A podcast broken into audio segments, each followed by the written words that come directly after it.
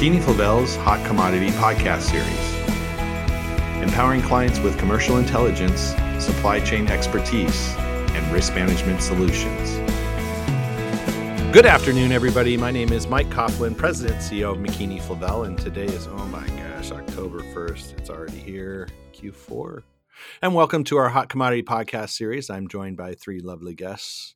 Sean Bingham, Director of Risk Management. Hello, Sean. Good morning, Michael. Happy Friday. Uh, Nicole Thomas, Vice President, Information Sales and Services. Hello, Nicole. Hi, Michael. And finally, the sugar guru, Kevin Combs, Vice President of McKeany Flavell. Hello, Kevin. Hey, Mike. Hey, everyone. Yeah, Kevin Kev. pulled a uh, muscle at softball. That's all I have to say. You're all right, Kevin? I I will survive. Yeah, thank okay, you. Okay, good, good. It's good, called good. getting older. I, I know. he is quite the player, though. I, Yeah. uh, There is an age, Kevin, we have to give up these uh, sport things at some Mhm. point. Yeah. Right.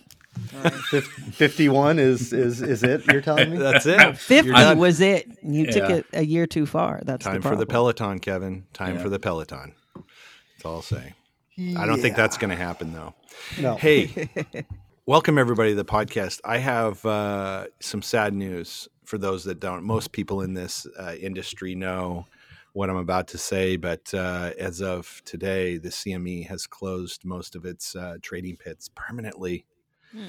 And uh, I know folks on this podcast here uh, have toured, been involved, been on the pit, yelled across the pit at some point if you were uh, employed there. So a sad day, a sad day. So I thought today what we would do is talk a little bit about uh, maybe some fun stories or memorable times that you you you guys had at the CME, and then we can shift over to maybe what the impact of those closing of the pits may or may not have on the markets. Sound fair? Fair enough. Yeah, that works. All right, all right. Well, I'm gonna wow, I'm gonna have to do something to lift you guys up here. Why don't we start, Kevin? Kevin, do you have any stories, just like a quick story about something memorable about the CME pit? Um, anything that you want to share? You know, I was just amazed. I've I've only visited pits. I did not have any work experience in the industry, Yeah, and it was just amazing how you could see 30, 40, and then some of the more uh, larger trading pits, even even more people than that, all just gesturing away, going crazy, and you know, it's it's like the market was super super quiet, and then it got to like ten minutes to the close, and it was just crazy. It was right out of trading places, yep, and uh, people are going back, and you're like, how do these guys even know how they're communicating with one another? And then of course the the people giving those tours are like, well, hey, you know that guy over there in the green jacket with the blue ribbing around the edge he is looking at this guy in the orange jacket because he knows that they're doing opposite trades. And despite all that pandemonium going on yeah, they could narrow it down and just focus on what they were doing. And you know there's people that are sellers there's people that are representing buyers. And because they worked every day in those pits they knew exactly you know what was going on and who to be paying attention to and and could make sense of all those wonderful hand signals yeah. It was really cool. I did a tour. I actually met Billy Ray Valentine and, and Randolph Duke uh, and Louis Winthorpe the third. when I went, I have signed autographs. Um, and yeah, it's just a great experience. That's pretty much all I have to share. But Nicole or Sean, any uh, any anything you want, any, any fun stories you want to uh, share about the pit? Well, I'm, I'm sure Sean's got better stuff than me because he he spent a little more time there. But to Kevin's point, I remember my first thought being organized chaos. Mhm. Um, as a matter of fact, I think that was like my first professional trip with Bunge, still um, young and fresh and enthusiastic, and uh, going there and and seeing, you know, like I said, organized chaos. All all I knew was that it was something I wanted to do because I was young, enthusiastic, and energetic. It sounded like a great job to have would be a, a runner because you know you get to run back and forth quite a bit. Very but uh it was it was um just amazing to me to to actually see something that most people you know most of your you know everyday people walking down the street had no idea that this even this place even existed yet it touches everybody's lives totally. to some degree. And um and it and it helped to uh, to be there uh, with with some folks from Bunge and getting a chance to uh, uh, meet some of their folks that work there. And uh, even though you know many of them were a bit more mature in age, Mhm. uh, they had some amazing stories and a, a ridiculous amount of energy themselves. Because I think we we we did the pit thing, we went to dinner, and then we went out. And I'm like, and you're gonna get up tomorrow morning and do all this again? what what what is this? And then I got the story about Chris Farley. So Oh, yeah, there you go. like, oh, there's a lot of energy here. I understand Yes. why. Yes, true warriors down there in that pit. Uh, how about you, Sean? Something real quick, uh, and then we'll move on to what we think uh, the impact might be. Yeah, well, um, I stepped on the floor uh, in uh, the end of 1989, and then spent Oh, uh, the next 15 years down there. Oh my gosh, you were that guy. I was that guy. So I started in the uh, I started at the uh, uh, CME as a runner uh, in the S and P pit, as that was my first gig out of college, and um, worked my way up to a trading position at uh, Chicago Research and Trading at the uh, Chicago Board Options Exchange, trading in the OEX, and then back to the CME. Uh, and then my final tour of duty uh, on the Chicago floors was in the uh, bond and Fed funds pit uh, at the Board of Trade. So, as far as stories, I could write a book of, Yeah, I bet you. Could. of all the uh, all the things that I had seen over the years. But I think I think the the thing that I probably remember most about being down there was uh, was it was either complete chaos and crazy, or it was really dead. And Mhm. and when the crazy times were hit, you, you didn't have time to even think. You were just, you know, you were just reacting and moving. I mean, I, there were days I, I, I walked on the floor and, and stood in the same spot for eight hours without a bathroom break or a lunch or a coffee or anything. I mean, that would happen quite a few times, you know, payroll Wow. day or something. But then the, the the times that were probably more memorable were the ones when there was absolutely nothing going on, like the Friday after Thanksgiving or something like that, and all the absolutely stupid things that we would come up with to entertain ourselves sitting there. Let me And see some I mean, paper airplanes. uh, I mean, I some a lot of this I could not even say on this show, but uh, uh, some of it was just, hey, let's see if that runner can eat thirty Big Macs in, in an hour, you know, and and Yeah. somebody would go buy them, and then the whole pit would, you know, you'd put the kid in the middle of the pit and see if he'd eat he'd eat thirty Big Macs in, in an hour, or or we'd all run outside by the CME by the river and see who could throw a 16 inch softball over the river for a hundred bucks each. I mean, Wow. just just the dumbest stuff you could ever imagine. But uh, it, it's a sad day. I mean, yesterday was the last day for almost all the pits except for uh, a few of the option pits. Uh, it's a it's a time in my life I will never ever forget. Uh, I Sure. can't say I would ever want to go back down there. It's it's absolutely grueling uh, on your body. Uh, and as much fun as it was, uh, there was a lot. You know, there, there was some, there was a lot of downside to that place. It was uh, highly, highly competitive, as as Nicole had alluded.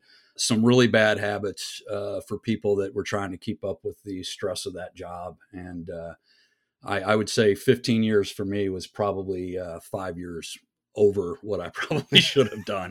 Got it. I got it. I got it.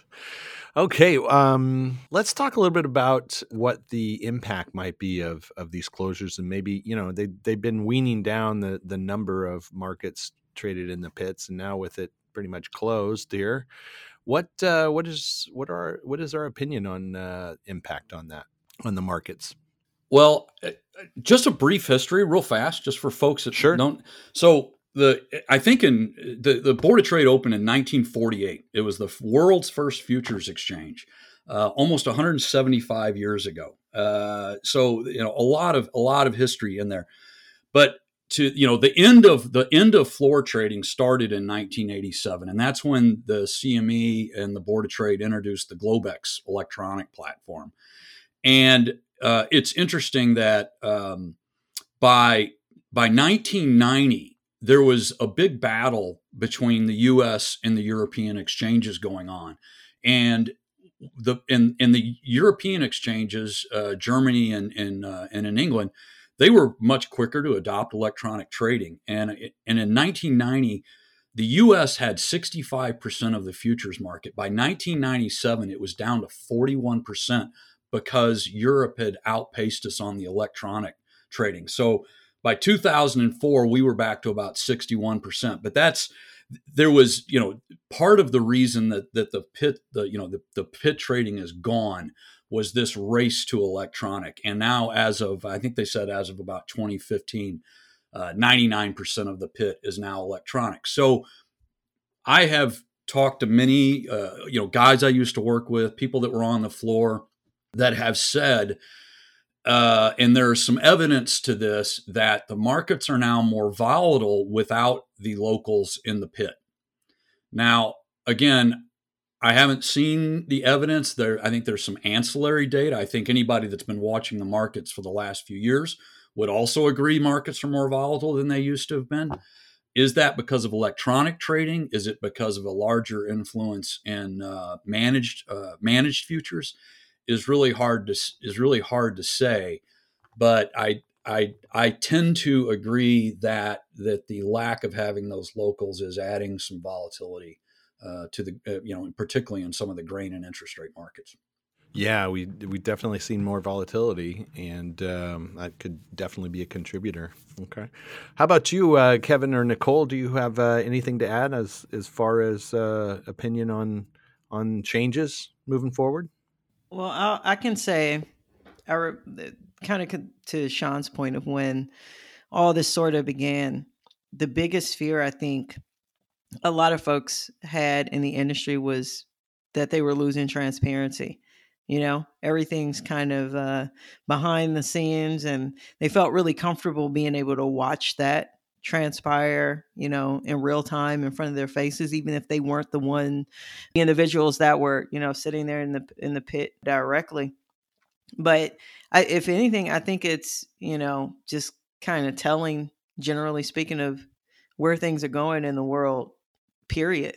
You know, more more usage of technology, uh, everything being, you know, digital in some form or another. And it really gets you to thinking about you know even the core stuff that we we do on the day to day and how we as you know procurement folks have to kind of stay on top of you know that evolution of how our business or or our aspect of the business works and and thinking about that you know even even when it comes to things like how we how we read uh, futures markets and and what we can expect and how much of that is you know, kind of based on the gut versus how much of that is is impacted by um, what's kind of done behind the scenes with the use of this technology. So yeah. that's no. that's what I see as a, a long term impact, and you know, along the lines of what Sean was mentioning, more the reason to to stay ahead of those things and try to implement uh, when dealing with futures, trying to implement